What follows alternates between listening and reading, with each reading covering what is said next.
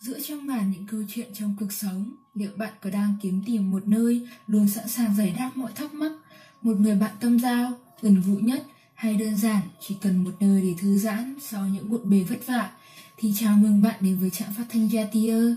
Trước hết, đây là chuyên mục podcast của những bạn trẻ chính hiệu. Cũng vì lẽ đó mà Jatier thấu hiểu rõ những tâm tư của giới trẻ hiện nay nên dễ dàng chia sẻ về hành trình tập tành làm người trưởng thành. Podcast Yatier sẽ dựa trên những câu chuyện hay những vấn đề được gửi tới qua Confession để rồi thảo luận và đưa ra những lời khuyên tốt nhất dành cho các bạn. Chúng mình mong rằng bằng cách truyền tải thông điệp qua lời nói sẽ mang đến cho bạn cảm giác gần gũi, thân thuộc nhất. Và đây là số podcast thứ hai, Peer Pressure. Sao tớ mãi chẳng thể bằng các cậu? Điều duy nhất tớ bằng cậu là bằng tuổi. Có lẽ đây là câu mà rất nhiều bạn trẻ luôn tự hỏi vì cảm thấy bản thân thật kém cỏi, không thể nào vươn tới đỉnh cao danh vọng mà tưởng chừng những người hoàn hảo có thể dễ dàng đạt được. Uầy, đề thi lần này cũng dễ nhỉ, không 10 thì cũng 9,5, ha ha. Cậu thi IELTS chưa? Tớ học cũng ổn ổn, chắc được sau thi luôn, lấy cái 7.0. Này, tuần sau tớ tham gia thi VNU quốc tế, cậu nhớ đến cổ vũ nhé. Chủ nhân của những lời nói trên hẳn đều là những học sinh cực kỳ xuất sắc, nhưng tiếc rằng những lời nói ấy chẳng phải của tớ đâu. Đó là các bạn cùng lớp tớ đang cùng nhau bàn luận, còn tớ ở đây cơ. Thật lạc lõng và nhồi nhạt. Tớ là một người bình thường, nhưng lại chưa từng biết đến cái bình thường của những bạn cùng trang lứa với thành tích xuất sắc ấy. Chẳng biết từ khi nào, cụm từ con nhà người ta lại làm cho tớ ám ảnh. Nó cứ thế quẩn quanh trong suy nghĩ và khiến tớ tự ti hơn bao giờ hết. Để rồi sau mỗi lần kiểm tra, tổng kết, bản thân lại vội vàng giấu đi bằng điểm không mấy cao dù đã vật lộn ôn tập. Nghĩ về kết quả kiểm tra IELTS mới đây, chưa nổi 3.0, nhìn lại chiếc đàn guitar mãi chẳng biết đánh. Dường như trong tớ có một cảm giác rằng những điều tớ đạt được dù đáng tự hào nhưng lại chưa là gì so với người khác. Sau cùng, tớ thấy bất lực bởi lẽ có cố gắng bao nhiêu thì kết quả vẫn vậy và những lời nói ấy chỉ biết lặng lặng nghe rồi tự dằn vặt mình. Không thể phủ nhận rằng môi trường cấp 3 thật mới mẻ, nhưng tại sao lại khiến tớ tự ti thế này? Bước vào cấp 3 là một cuộc mốc quan trọng của cuộc đời học sinh, đánh dấu giai đoạn bắt đầu của tuổi trưởng thành.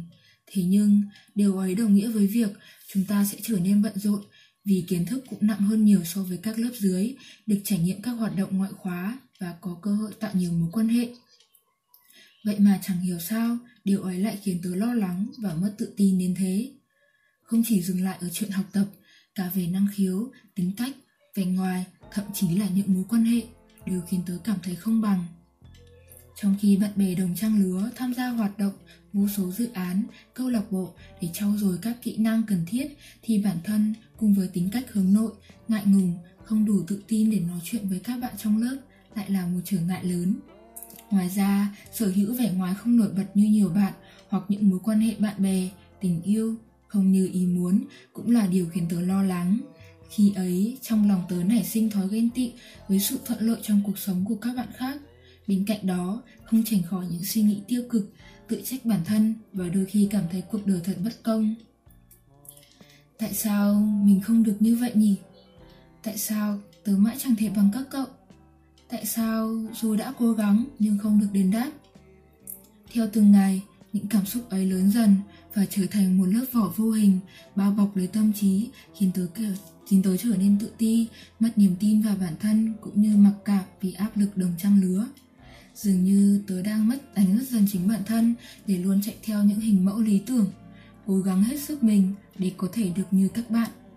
Để rồi lại làm bản thân mệt nhoài, chán nản và luôn ở trong trạng thái lo lắng.